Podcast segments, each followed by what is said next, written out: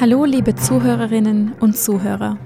Mein Name ist Alexandra Grasmik. Ich heiße Sie herzlich willkommen hier bei Thanatos zur Podcast-Folge Ich habe den Tod meiner Mutter vorhergesehen. Es handelt sich um Frau Jennifer Neo, die als 15-jähriges Mädchen durch das Einnehmen von Stechapfelsamen in einen psychedelischen Zustand versetzt worden war und eine Vergiftung erlebte, welche starke Halluzinationen verursacht hatte. Doch es war nicht nur bei den visuellen Eindrücken geblieben. Für Frau Neo öffnete sich noch eine weitere Ebene, die ihr Einblicke hinter die Kulissen des Lebens ermöglichte und sogar Geheimnisse des Universums offenbarte. Die transzendente Erfahrung veränderte ihre Weltanschauung radikal, vor allem 16 Jahre später. Das Interview wird von Herrn Werner Huema durchgeführt. Ich wünsche Ihnen viel Vergnügen beim Zuhören. Frau Neo, Sie sind ausgebildete Naturwissenschaftlerin, hatten als 15-jähriges Mädchen aber eine Erfahrung, die ziemlich weitreichende Folgen hatte. Sie erlitten nach dem Konsum von Stechapfelsamen eine schwere Vergiftung, die zu intensiven Halluzinationen führte und in der Folge auch zu einer tiefgehenden, transzendenten Erfahrung. Danke für Ihre Bereitschaft, darüber etwas zu erzählen. Was hat sich damals ereignet? Gerne. Ähm, es hat sich so dargestellt, dass ein Schulfreund gesagt hat, ja, er hat irgendwo gelesen, dass das lustig ist vielleicht, wir probieren das aus. Ähm, uns war nicht klar, wie giftig diese Pflanze tatsächlich ist. Das hat mir auch keiner gesagt und ich wusste es einfach schlichtweg nicht. Ähm, es war wie eine Art Mutprobe und wir haben uns dann zusammengesetzt in seine Wohnung. Äh, in den Sommerferien war das und haben am Abend einen Löffel geschluckt davon. Und als ich das gemacht habe, habe ich schon geahnt, dass das keine gute Idee war. Ich hatte ein schlechtes Bauchgefühl. Wir haben gehofft, dass das gar keine Wirkung zeigt. Äh, dem war aber nicht so, weil nach einer Dreiviertelstunde haben dann schwere Vergiftungserscheinungen begonnen äh, mit Herzrasen, Atemnot. Ich habe wirklich geglaubt, ich, ich, ich äh, erleide einen Herzinfarkt und ich war jung und kräftig zu dem Zeitpunkt. Hautbrennen, also ein furchtbares Brennen unter der Haut. Und ich wollte dann um Hilfe rufen. Da habe ich um Hilfe gerufen und habe gesehen, dass er genauso in Not ist wie ich. Er konnte nicht mehr aufstehen. Er hat versucht aufzustehen, hat sich an der Mauer festgehalten und ist umgestürzt, weil die Koordination nicht mehr funktioniert hat. Und in der Sekunde war mir klar, dass ich wir große Schwierigkeiten haben und dass es ein schwerer Fehler war, dass mir niemand helfen kann. Der Zustand hat sich ähm, wirklich von Sekunde zu Sekunde verschlimmert. Ähm, ich wollte dann noch einmal um Hilfe rufen und als ich dann in seine Richtung geblickt habe, war plötzlich eine weitere Person im Raum. Ein Mann mit grauen Haaren und langem Bart, langer Bart und einer weißen Toga. Und ich habe ihn angesehen und bin erschrocken. Und der hat dann den Mund geöffnet und da ist Blut äh, geflossen über seinen Bart. Und das Letzte, was ich noch klar denken konnte, war, dass das die Pflanze ist, dass das eine Halluzination ist. Und ich wusste, ich muss jetzt ruhig bleiben und das aushalten, weil sonst mache ich alles schlimmer. Das war Ihnen als 15-Jähriger bewusst? Das war die letzte Sekunde, das, der letzte klare Gedanke, oh je, das ist sicher die Pflanze. Ich muss jetzt da durch, ich sterbe nicht, ich schaffe das. Damit ich sowas nicht mehr sehe, ist mir nichts mehr anderes eingefallen, als mich hinzukauern am Boden in Embryonalstellung und die Augen zu schließen und, und ich habe mir gedacht, das hört schon wieder auf. Es hört sicher wieder auf. Beruhig dich, es hört wieder auf. Und das war der letzte klare Gedanke, der mir überhaupt noch möglich war. Denn dann hat sich das so verändert, dass wie hunderte Albträume gleichzeitig auf mich eingeprasselt sind. Wie hunderte gleichzeitig, die ich mich mal fassen kann, die mit, mit Herzklopfen, mit Angst, mit körperlichen Schmerzen. Und in diesem Zustand, das müssen jetzt aus, der, aus Nachhinein betrachtet mehrere Stunden so vergangen sein. Ähm, das war irgendwie halb zehn, als wir das genommen haben und ich schätze mal so um zwei dürfte ich aus diesem albtraumhaften Zustand, fast Bewusstlosigkeit, wieder erwacht sein. Und dieses Erwachen war kein normales Erwachen. Also da war es schon so, dass, mein, dass ich nachher nicht mehr wusste, wer ich bin. Ich hätte nicht mehr meinen Namen sagen können. Ich wusste nicht einmal mehr, dass ich diese Pflanze überhaupt genommen habe. Und da war die Realität eigentlich nur noch eine einzige Vision, eine Halluzination, kann man sagen, die sich hineingemischt hat. Können Sie das ein bisschen näher beschreiben, was Sie da erlebt haben? Ähm, ich bin aufgewacht, habe mich aufgesetzt, es war stockfinster. Wir hatten Kerzenlicht zuerst, wahrscheinlich sind die inzwischen ausgegangen. Und da ist dann mein, mein Freund zu mir gekommen, der war beleuchtet von einer äh, Lichtquelle, die nicht im Raum war, und hat gesagt, wir können hinausgehen in den Wald, weil er kriegt auch nicht so gut Luft. Das Haus lag am, am Waldrand, die Wohnung. Und er hat gesagt, da kriegen wir besser Luft. Ich konnte nicht einmal antworten, weil ich so schwach war, aber ich war froh, dass er wieder mit mir spricht und habe mich dann nachgeschleppt ins Vorzimmer und habe mir die Schuhe angezogen und bin ihm gefolgt. War das real, dass er mit Ihnen gesprochen hat? Das war hat? nicht real. Denn im Stiegenhaus hat er angefangen, sich seltsam zu verhalten. Er hat sich in Luft aufgelöst, war plötzlich vor mir und war wieder hinter mir. Und ich war nicht dazu in der Lage, mit meinem Gehirn überhaupt festzustellen, dass das nicht real ist und habe ihn gebeten, dass er mit dem aufhören soll, weil ich das unhöflich gefunden habe. Das heißt, in Wahrheit bin ich völlig allein mit einer Vision oder Halluzination in den Wald hinaus marschiert, als 15-jähriges Mädchen, völlig orientierungslos, ähm, ihm gefolgt, einer Vision. Da sind wir dann gemeinsam in den Wald gegangen, scheinbar. Der war dann manchmal weg und wieder da. Und ich, es, war, es gibt dort ganz große alte Bäume, die teilweise auch ähm, äh, denkmalgeschützt sind. Und ich habe mich zu denen hingezogen gefühlt und habe mich dann zu diesem Baum hingelegt ins Gebüsch und habe versucht wieder zu schlafen und dann wieder Visionen. Und in diesem Zustand sind mir Bekannte begegnet. Die haben mit mir kurz geredet und waren dann wieder weg. Und da bin ich dann noch einmal in so einen Bewusstlosigkeit gefallen, in so einen Zustand. Und dann bin ich abermals erwacht. Und als ich abermals erwacht bin, haben sich mehrere Realitäten aufgetan. Mehrere Dimensionen, so kann ich es heute nur nennen, haben sich da aufgetan. Da sah ich einerseits die Freunde, andererseits Waldwesen, ich kann es nicht anders beschreiben, wie ein Mädchen oder Androgyn hat das ausgesehen, das war da, das hat nicht mit mir gesprochen, aber ich habe es gesehen. Und dann hat sich dann äh, noch eine höhere Ebene aufgetan. Und die war wunderschön. In dieser höchsten Ebene waren zwei Meter oder über Mensch, vielleicht drei Meter große Lichtgestalten. Die waren äh, einerseits in weiß, haben die geleuchtet und andere in violett.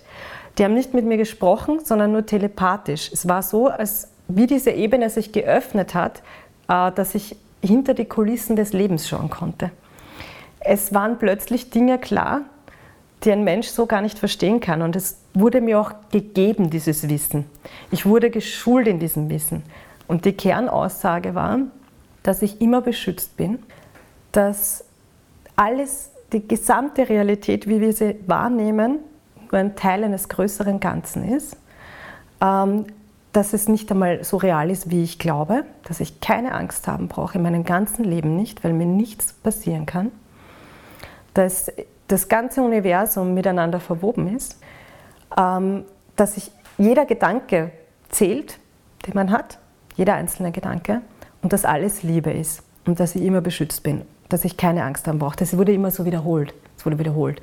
Und während dieser Ebene, während die offen war, war ein Gefühl einer unendlichen Liebe, die ausgestrahlt hat von, diesen, von dieser Ebene, die mich so ergriffen hat. Ich konnte nicht wirklich antworten, weil ich war so orientierungslos, aber ich war so ergriffen und so, ich habe mich so wohl gefühlt und so beschützt und so geliebt. Ich war richtig ähm, berührt. Das kann man schon sagen. Ich war sehr berührt von dieser Ebene. Und die war die ganze Nacht, bis die Sonne aufgegangen ist, war diese Schulung, sage ich jetzt mal, diese, diese, das Verraten von den Geheimnissen, die man so nicht in Worte direkt, das muss ich übersetzen in Worte, denn diese Ebene kommuniziert über Wissen. Das ist wie wenn man ihnen das Wissen selbst schenkt. Und so habe ich dann verbracht bei, äh, bei diesen Bäumen mit, mit all diesen drei Ebenen. Währenddessen waren andere Leute da und diese, diese Waldwesen, aber diese größte Energie, das war für mich wie das Universum selbst. Das hätte das Universum mir einfach Geheimnisse verraten. Ähm, irgendwann ging dann die Sonne auf. Und als die Sonne aufgegangen ist, habe ich gesehen, dass meine Großmutter durch den Wald kommt zu mir. Und ich war froh, sie zu sehen. Meine Großmutter hat zu diesem Zeitpunkt gelebt ähm, sie war wirklich eine fröhliche, strahlende, oft in weiß gekleidete Frau. Und so stand sie dann auch vor mir und dann hat sie von innen heraus geleuchtet. Und ich habe mir gedacht, wann die, die Oma? Und sie hat mir gesagt, das, die Zeit ist jetzt genug, die du da verbracht hast und du musst sofort nach Hause kommen. Und ich bringe dich nach Hause. ähm, ich hätte selbst nicht einmal zurück zu meinem Freund gefunden. Jetzt hat mich diese Vision wieder mit dem gleichen Verhalten, sie hat sich auch immer wieder in Luft aufgelöst oder ist hinter den Bäumen verschwunden, war dann wieder da. Also ich konnte nicht neben ihr gehen, sie war immer ein bisschen vor mir. Da hat mich diese Vision, diese Halluzination aus dem Wald, aus dem Tiefen gebracht, zurück auf den Waldweg, hinunter auf die Hauptstraße, von der Hauptstraße bis zur Straßenbahn und hat gesagt, ich soll da warten. Da ist dann die erste Straßenbahn gekommen und da waren auch wieder Menschen um mich herum. Da war ich ja nicht mehr allein. Und da habe ich die Gedanken der Menschen gehört. Als hätten sie sie ausgesprochen. Ich konnte, ich konnte hören, dass der eine Arbeiter, der da gesessen hat, sich fürchterliche Selbstvorwürfe macht wegen seiner Ex-Freundin. Und ich wusste, dass es falsch so ist, dass er gar nichts dafür kann.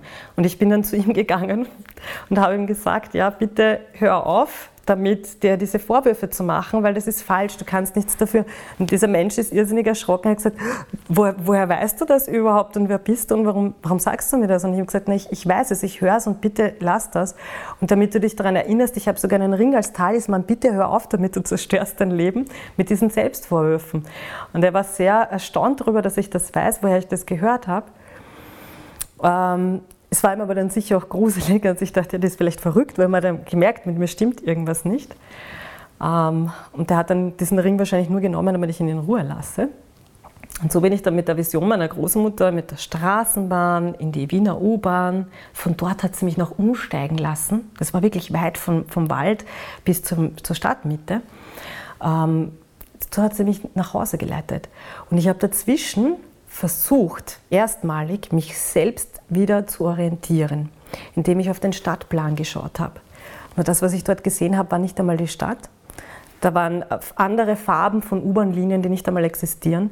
Das heißt, mein Gehirn war zu keiner Zeit in der Lage, sich zu orientieren. Ich wette, wenn man das gemessen hätte, die Gehirnströme, dann hätte nie, äh, wäre das angewählt worden, wo, wo man Orte wiedererkennt. Oder so. Das war mir überhaupt nicht möglich. Ich musste mich wirklich auf die Vision meiner Großmutter verlassen. Was aber dann funktioniert hat. Denn sie hat mich dann die Rolltreppen hinaufgeführt und dann habe ich gemerkt, wo ich wieder bin. Da war die Sonne da, Sommertag. Und da habe ich das erste Mal gemerkt, ah, ich weiß jetzt circa, wo ich wohne. Es waren nur noch ein paar Gassen. Ich habe mich auch in diesen Gassen, weil meine Großmutter ist dann immer mehr verschwunden, war nicht mehr da, habe ich mich sogar im Nachhauseweg verirrt kurz, aber ich habe es dann nach Hause geschafft. Und dadurch, dass ich mich wieder ein bisschen orientieren konnte, ist mir auch erstmalig dann wieder eingefallen, was passiert ist. Und ich dachte, ja, wir haben ja diese, wir haben ja diese Samen genommen. Wahrscheinlich wird jetzt verfliegt die Wirkung. Und wenn ich nach Hause gehe, wird es meine Mama nicht merken. Und dann habe ich gedacht, okay, ich kann mich wieder orientieren, vielleicht gehe ich einfach nur, ich muss mich konzentrieren, ich gehe einfach dann nur in mein Zimmer und lege mich hin. Das war der Plan. Ich bin dann nach Hause gekommen, habe angeläutet zu Hause und als ich dann endlich hingefunden habe und meine Mutter hat mir die Türe geöffnet und ab dann lief alles schief. Meine Mutter hat in der ersten Sekunde gemerkt, dass mit mir etwas nicht stimmt. Ich hatte scheinbar sogar noch Blätter im Haar. Gesagt, wo kommst du her, um Gottes Willen? Was ist los? Und ich habe gesagt, nein, mir geht's gut, mir geht's gut, aber du schaust schrecklich aus, Mama, ich kann dich nicht anschauen, bitte geh weg. Und sie hat gesagt, was ist los? Ich habe meine Mutter wahrgenommen als Leiche. Als, als Leiche. Sie hat fürchterlich ausgeschaut. Ihr Hals war ganz angeschwollen und dick. Sie hatte ein großes Loch in der Mitte auf ihrem, auf ihrem Hals. Die Adern waren blau und ich wusste, sie hat Krebs und sie stirbt. Und das ist das Bild, was mir gezeigt wurde. So habe ich sie gesehen. Und dann habe ich gesagt, Mama, du hast Krebs und du stirbst. Und sie gesagt, um Gottes Willen, was redest du? Hat dir jemand was gegeben? Hat dich jemand vergiftet? Wo kommst du her? Und ich habe dann immer nur diesen Namen der Pflanze erwähnt auf Latein. Ich weiß bis heute nicht, wer ich den Namen auf Latein sagen konnte. Ich habe gesagt, nein, nein, Tatura Stramonium, mir geht's eh gut, aber dir nicht. Sie hat mich dann am Ellbogen ins Wohnzimmer geführt und hinplatziert und wollte von mir nur wissen, was. Und war furchtbar erschrocken. Die ist sogar zum Spiegel gegangen und hat geschaut, was ich da in ihrem Hals. Gesagt, da ist, da ist ja nichts, um Gottes Willen. Und in der Sekunde sehe ich dieses Waldkind, einer dieser Dimensionen, die sich da geöffnet haben, die ist dann in der Wohnung gesessen. Und ich habe sie angeschaut, oder ihn, es war ziemlich androgyn, ich kann es nicht sagen, vielleicht eher mädchenhaft. Und dann habe ich gedacht, was machst denn du da? Und die hat mich auch angeschaut und hat aber genickt und hat das auch gesehen, was die Mama am Hals hat. Die hat auch gesehen, dass sie Krebs hat und dran stirbt. Und ich habe gesagt, Mama, du stirbst und du gehst nicht zum Arzt, das war's. Meine Mutter hat es dann gereicht, die war das zu gruselig, sie hat dann in der Verzweiflung meinen Bruder aufgeweckt, das waren Sommerferien, der war da. Er hat gesagt, was ist mit deiner Schwester, bitte komm raus und schau dir das an. Dem habe ich das dann auch erklärt, dass, dass es so ist und warum er das nicht sehen kann.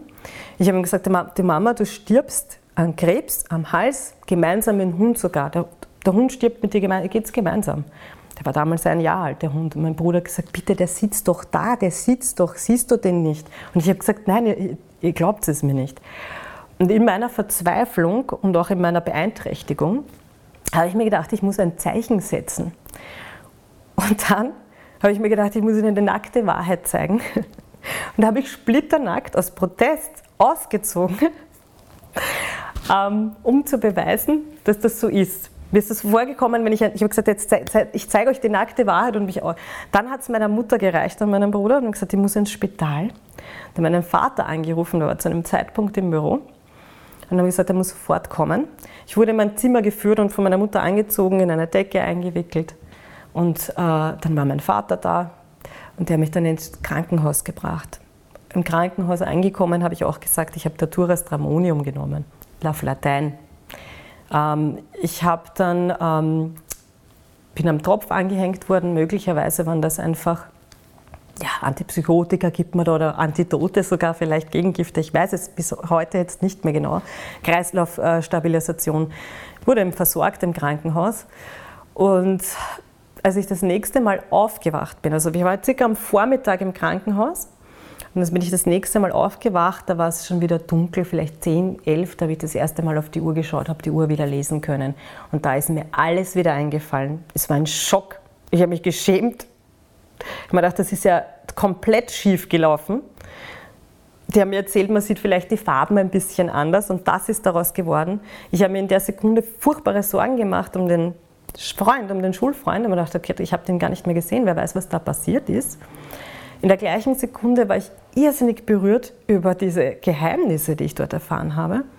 Das war für mich ganz freudig und, und, und ergreifend.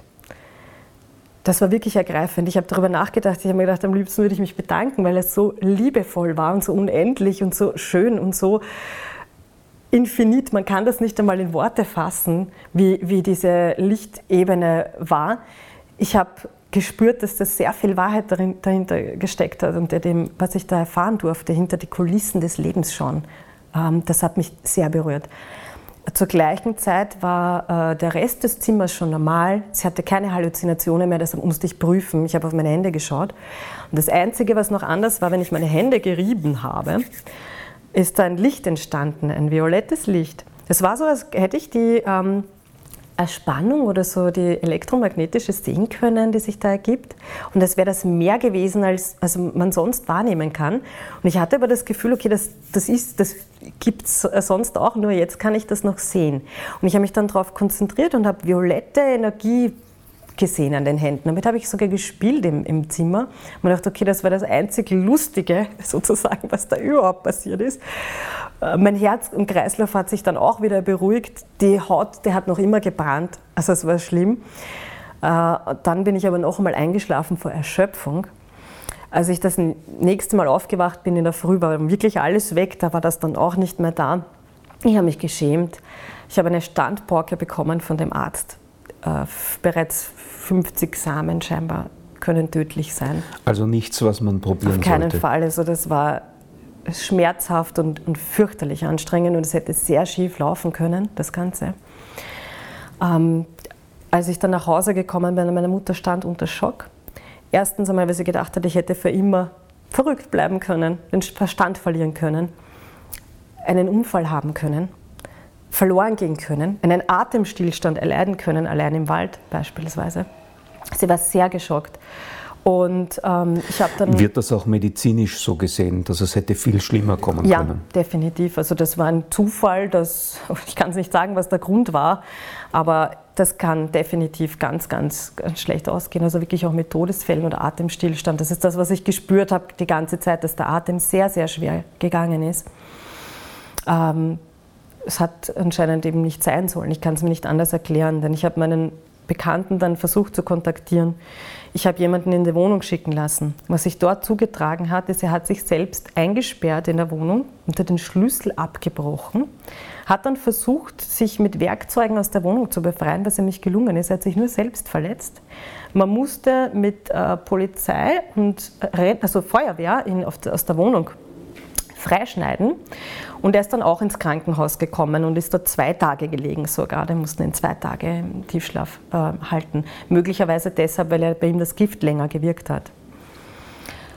Das heißt, nur einmal wie der Abend abgelaufen ist, wurde ich gerettet. Dann wäre ich bei ihm in der Wohnung geblieben, wären wir zu zweit eingesperrt gewesen und nicht mehr rausgekommen.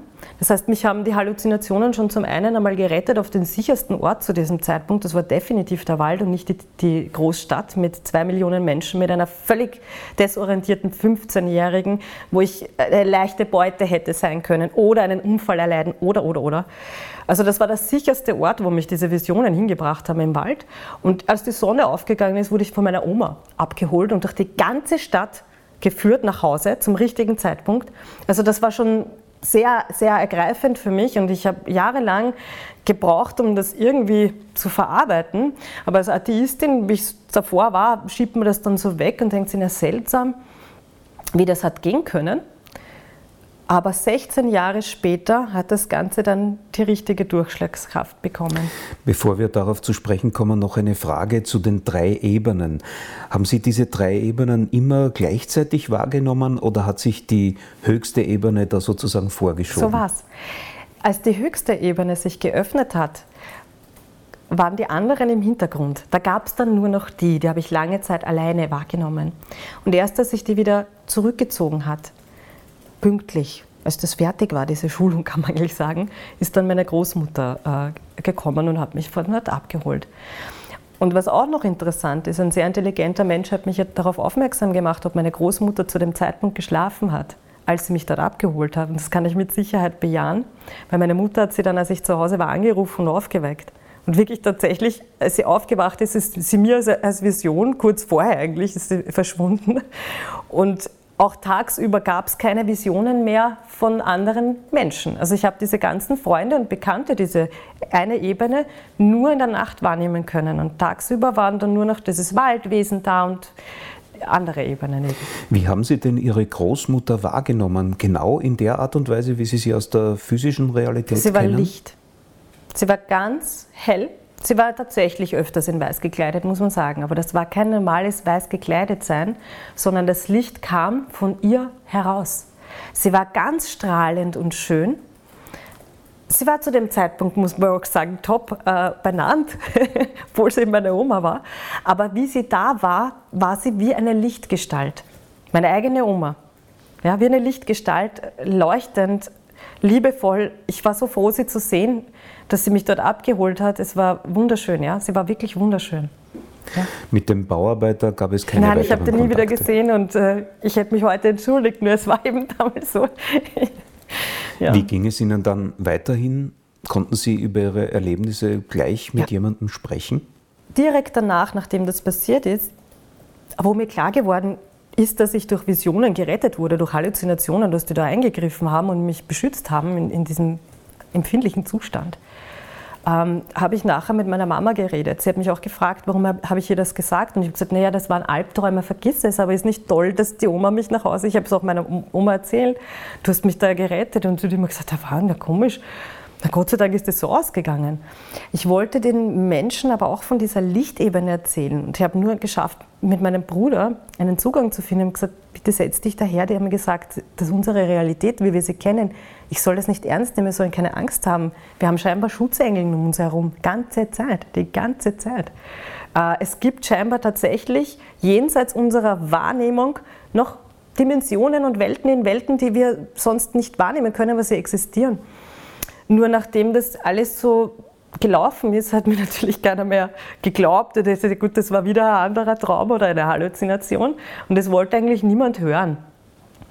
Ja, jetzt habe ich das mehr dann mit mir selbst ausgemacht und bin sogar diesen Waldweg noch einmal nach und habe mich irgendwie bedankt. Mir das Wahnsinn, Gott, dass das so, ich war so froh, dass das so ausgegangen ist. Ich habe keine Schäden erlitten. Mein Freund dann auch nicht. Ich habe mit ihm Kontakt gesucht, habe gesagt, hast du das auch gesehen? Und er hat gesagt, er, er kann sich an nichts erinnern, an gar nichts damit war mir wieder klar, okay, das ist nicht einmal selbstverständlich, dass sich diese Ebenen öffnen müssen. Dann habe ich ein bisschen recherchiert über diese Pflanze und habe festgestellt, dass auch alte Kulturen äh, diese Pflanzen für Visionen verwendet haben, dass da schon Hinweise auch auf, auf solche Erlebnisse geben kann. Aber es ist nicht selbstverständlich, dass sich das öffnet. Also wie gesagt, mein Freund hat gar nichts äh, sich erinnern können, an nichts. Er hat einfach nur geschlafen, Schmerzen gehabt, war schwach, das war's. Hat Ihr Erlebnis damals schon, Sie haben ja erwähnt, dass Sie Atheistin waren, Ihr Weltbild verändert? Definitiv, weil ich habe dann für mich aufgrund dieses Erlebnisses, aufgrund dieses Beschütztseins und Getragenwerdens, ich konnte das nicht mehr von Hand weisen.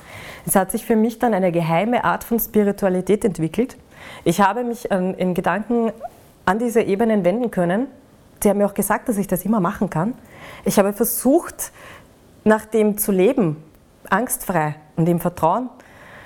Ich konnte es nicht genau formulieren, aber ich habe es in mir getragen, als, als, Geheimnis sozusagen, weil es war in meiner Umgebung sonst äh, nicht wirklich äh, möglich, über das zu sprechen und es hätte auch keiner verstanden, was ich auch nachempfinden kann. Und kann ich auch nachempfinden, ja. Aber ich habe es nie vergessen, es hat mir viel bedeutet äh, über meine ganze Jugend und bis heute, es hat an Brisanz sogar noch zugenommen. Zu welchen Schlüssen sind Sie dann gekommen in dem Versuch, das alles aufzuarbeiten? Ich habe zu dem Zeitpunkt, muss ich, ich konnte das nicht äh, erklären, wie Halluzinationen einen nach Hause bringen können und schützen können. Und da ist dann nachher, 16 Jahre später, da gab es dann das zweite Aufarbeiten, da war das notwendig, nachdem, ähm, wie sich das dann zugetragen hatte. Meine Mutter hat 16 Jahre später, da war ich dann eine erwachsene Frau, keiner hat dieses Erlebnis vergessen, das war zu eindrücklich. Es war auch ein Skandal in der Familie, dass gerade die Brave sowas jemals gemacht hat. Aber 16 Jahre später hat meine Mutter dann tatsächlich diesen Krebs bekommen. Diesen seltenen, muss man ja sagen, das ist nicht mal häufig, das war im Rachenraum, sodass sie eine Operation hatte, das, man musste einen Luftröhrenschnitt ähm, geben. Und von der Diagnose bis zum Tod sind drei Monate vergangen, also sie ist sehr schnell, sehr elend gestorben. Ähm, in derselben Zeit ist tatsächlich auch der Hund verstorben, der war dann 17 Jahre alt schon. Das waren genau die Bilder, die Sie gesehen haben. Genau die Bilder. Ich habe ich hab, ich hab sie als Foto, das war wie ein Foto, die Leiche, die sie nachher leider tatsächlich war. Und unsere, die Familie wusste das. Meine Mutter ist in dem Gewissen gestorben, dass ich ihr das vorausgesagt habe. Äh, wir konnten es alle nicht erklären. Wir waren in dieser Trauer zusätzlich durch das auch noch geschockt. Da dann immer geheißen, du hast das auch noch vorausgesagt und wie kann das sein? Und du hast das auch noch damals so gesagt, hast dich sogar nackt ausgezogen und hast das eigentlich gesagt, dass, dass, dass man dir glaubt und jetzt ist es wirklich so um Gottes Willen. Also wir waren erschüttert von den Ereignissen. Es hat mich nicht getröstet, leider muss ich dazu sagen, weil ich hätte auch dann verstehen können, na gut, wenn das sich sogar bewahrheitet hat, dann ist alles andere, was mir gesagt worden ist, auch wahr. Aber in dieser schweren Trauer konnte ich das nicht sehen. Meine Mutter aber, meiner Mutter hat es geholfen. Sie ist vollkommen ohne Angst gestorben und hat uns gesagt, es wird alles gut. Sie hat immer wieder wiederholt das, was mir diese höchste Ebene gesagt hat, nein, Kinder, habt keine Angst, sie spürt, es wird alles, es wird alles gut. Sie konnte nachher nur noch flüstern, weil ja sie dieses Loch hatte. Es ist angeschwollen, es war furchtbar. Aber sie hatte keine Angst, sie sind im Vertrauen gestorben. Sie haben mir dann vorher schon viel mehr darüber erzählt, was Sie erlebt haben. Ja, wir haben über das geredet und es ist ja auch eingefallen, dass ich ja das damals ja vorausgesagt habe. Das war ja immer wieder, muss ich ja sagen, ein Thema auch in unserer Familie, weil das so ein Schock war, dass ich das genommen habe. Das haben die nie vergessen. Und dann hat sich das so bewahrheitet und dann musste sie praktisch in dem Bewusstsein äh, auch gehen, dass ich das vorausgesagt habe. Und da haben wir dann nachher verstanden, dass die Raumzeit, wir haben darüber geredet, die Raumzeit ist nicht linear. Die Raumzeit erleben wir in den meisten Fällen als linear. Aber die Raumzeit kann nicht linear sein, sondern es muss multidimensional sein, wenn man unter gewissen Voraussetzungen in der Psyche die Fähigkeit haben kann, 16 Jahre in die Zukunft zu sehen. Ich muss mich aufgrund dieses Zustands in die Raumzeit verirrt haben, sage ich einmal, in dieser Ebene, wo sich das zuträgt. Ähm, wie gesagt, man hört auch von diesen alten Kulturen, dass sie das verwendet haben, um in die Zukunft zu sehen. Nur wir stellen uns dann vor, na gut, die träumen was und interpretieren das hinein. Und ich kann sagen, nein, es ist ein Foto. Es, man sieht ganz genau, was sich wie, wann zuträgt. Das war offen. Das, das war offen. Äh, jetzt hat sich aus dem ein Problem ergeben. Wir haben dann überlegt mit meinem Bruder, nachdem die Mutter gestorben ist und die Trauer so verarbeitet war, heißt das dann zum Schluss, dass alles vorherbestimmt ist? Heißt das, das wollen wir ja nicht. Wir wollen ja äh, auch ähm, nicht komplett von, schon, dass das alles äh, praktisch vorhergesehen ist? Oder ist nur das Beginn und das Ende klar? Oder hätte sie einen anderen Weg gehen können? Hätten wir das ernst genommen? Hätte uns irgendjemand in der Wissenschaft heute schon gesagt oder zugegeben, na Moment, ganz sicher sind wir uns nicht. Aber hätte man das im allgemeinen Verständnis irgendwie schon Intus gehabt, hätten wir vielleicht das als Warnung verstehen können. Das ist mit ein Grund, warum ich heute das sage, weil ich die Hoffnung habe, irgendjemandem damit helfen zu können. Wir haben das nicht ernst genommen, gar nicht. Und ähm, ja, dann war noch der nächste Gedanke. Meine Ratio hat dann versucht, sich das zu erklären. Na, möglicherweise war es einfach selbsterfüllende Prophezeiung. Vielleicht war ja ich schuld, dass meine Mutter dann gestorben ist, weil ich ihr das gesagt habe und sie so erschrocken ist. Selbsterfüllende Prophezeiung. Nur was impliziert das? Selbst das sagt man so lapidar, aber das würde dann bedeuten, dass meine Worte die Kraft haben, zu manifestieren oder ihre Gedanken oder ihre Annahme. Entweder meine Worte oder ihre Annahme. Selbst das wäre ja dann nicht einfach von der Hand zu weisen, weil dann müssten wir ja ständig auf unsere Gedanken wirklich aufpassen. Die gesamte Gesellschaft müsste ja dann wirklich aufpassen, wovon gehe ich aus, unter welchen Prämissen lebe ich, weil ich manifestiere das dann. Äh, das war eine Sorge. Und mein Bruder war äh, schlau genug und hat dann gesagt, Moment einmal, das kann aber auch nicht stimmen, weil du hast ja auch gesehen, dass der Hund stirbt. Der ist ja zur selben Zeit gegangen. Der Hund wird ja wohl nicht auch äh, das äh, wortwörtlich verstanden haben und dann beschlossen haben, dass er zur selben Zeit stirbt. Nein, nein, das kann nicht sein. Also es war keine selbsterfüllende Prophezeiung, wobei das Gewicht ja auch nicht weniger gewesen wäre, wenn man den Gedanken zu Ende denkt. Ähm, das muss was anderes gewesen sein. Und nachdem mir diese Lichtwesen die Ebene eröffnet haben und sich das dann nachher bewahrheitet hat, muss ich jetzt, wenn man vernünftig ist, davon ausgehen, dass alles andere auch gestimmt hat. Können Sie vielleicht noch ein bisschen mehr von diesem anderen erzählen, das Sie erfahren haben? Das andere war, dass wir miteinander verbunden sind, dass selbst Tiere, Menschen, Pflanzen eine, eine, eine Verbindung miteinander haben. Dass die Tiere selbst, wenn sie sie ansehen, mehr über sie wissen oder hinter sie schauen können, als man so annimmt. Ähm, dass in Wirklichkeit alles gut ist und faktisch, das war das Schwerste, was mir mitgeteilt wurde, diese Realität oder das Leben eine Art Illusion ist. Das war das, was mir mitgeteilt worden ist. Dass ich das nicht so ernst nehmen soll. Eine Illusion zu welchem Zweck? Ähm, zum Lernen.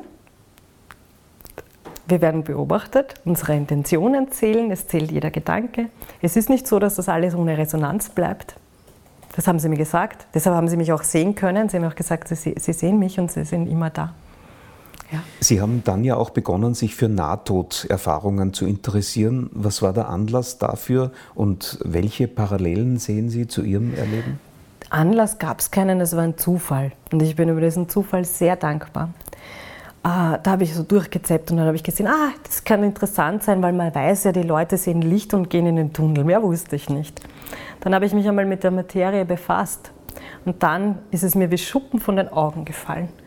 Weil dann habe ich festgestellt, dass die Menschen die gleichen Energien teilweise treffen, die ich gesehen habe.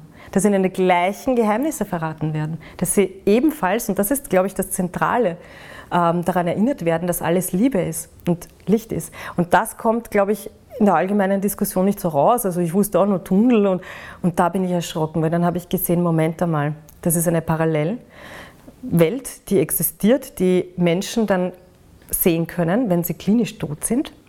Und es kann ja nicht sein, dass wir alle dasselbe träumen zum selben Zeitpunkt. Und ich durch Halluzinationen, das ist eine Brücke. Und das hat mir dann gezeigt, dass unser Bewusstsein nicht äh, restlos erforscht ist, eigentlich überhaupt nicht. Und dass es da ganz andere Möglichkeiten noch gibt. Und deshalb ist mein persönlicher Wunsch auch, dass die Wissenschaft sich ein bisschen damit ähm, auseinandersetzt und da genauer hinschaut, weil da gibt es sehr, sehr viel, was wir noch nicht wissen. Nahtoderfahrungen werden wissenschaftlich ja auch oft erklärt oder besser gesagt wegerklärt mit dem Argument der Halluzination. Es war nur eine Halluzination. Ja. Sie haben typische Halluzinationen erlebt, aber eben auch noch mehr. Was ist aus Ihrer Sicht der Unterschied? Ähm, man spürt so, sogar während diesem Zustand, und das war das Einzige, was ich erkennen konnte, dass das wichtig ist, dass das ein Geheimnis hat und dass das richtungsweisend ist. Das hat mit bloßen, mit diesen Gestalten, die mir sonst begegnet sind, mit diesen Freunden, die sinnlos gesprochen, nichts zu tun gehabt. Gar nichts. Also die, die, die Kraft dahinter war so stark, stärker als, als alles, was wir so hier erleben. Viel realer. Realer, stärker, unglaublich kräftiger. Das geht durch und durch. Also man hat es wirklich durch den Körper, wenn man sich vorstellt, es strahlt durch den Körper hindurch. Es gibt nichts Vergleichbares, was hier durch den Körper so durchstrahlt. Vielleicht Wärme und das Hundertfache davon. Anders kann man das nicht erklären. Also es war sehr, sehr, sehr, sehr stark. Und ich habe so erlebt, äh, dass ich ähm, mehrere Ebenen sich geöffnet haben, dass die Halluzination praktisch die Brücke war zu diesen höheren Ebenen und zu dieser höheren Dimension. Das heißt, sobald das Bewusstsein in eine andere Richtung gelenkt wird, kann es sein, dass sich diese Ebenen öffnen. Man sieht auch in, in, alten Kulturen, dass es über Stresssituationen, über Tanz, über Trance, über Meditation äh, möglich sein kann, diese Bewusstseinsebenen zu öffnen. Und ich denke, die Halluzination sollte deshalb nicht immer so beiseite gewischt werden, ja, ja, das ist ja nur eine Halluzination, als würde man wissen, was das ist. Nur weil man das Wort kennt, aber was dahinter steht, kann nicht geklärt sein. Das habe ich selbst erfahren, dass das ähm, vielschichtiger ist und dass als Brücke dienen kann. Und ähm, selbst wenn ich es weggetan hätte, dann hätte ich die Umstände nicht mehr leugnen können, weil ich wurde tatsächlich geführt und mir wurde die Zukunft gezeigt. Mir wurde jetzt Zukunft gezeigt. Das war noch das i-Tüpfelchen, damit ich, damit ich das mir merke, sozusagen. Haben Sie nach diesem Erlebnis, das Sie so nachhaltig geprägt hat, noch Angst vor dem Tod? Nein, das ist gut, dass Sie das fragen, weil ich habe ähm, über die NATO-Erlebnisse dann festgestellt, die Parallelen. Und dann ist mir die Todesangst abgefallen. Und ich wusste nicht einmal mehr, also ich wusste nicht bewusst, dass ich die habe. Aber anscheinend haben wir die alle. Das ist eine Vernichtungsangst, diese Idee, wir werden einfach ausgelöscht. Und als ich das kombinieren konnte und eben integrieren konnte über die NATO-Erlebnisse, dass die gleiche Kraft ist, habe ich die Todesangst verloren. Und das ist sehr essentiell, weil man weiß gar nicht, wie frei man sich nachher fühlt, wenn man weiß, dass das so gar nicht passiert.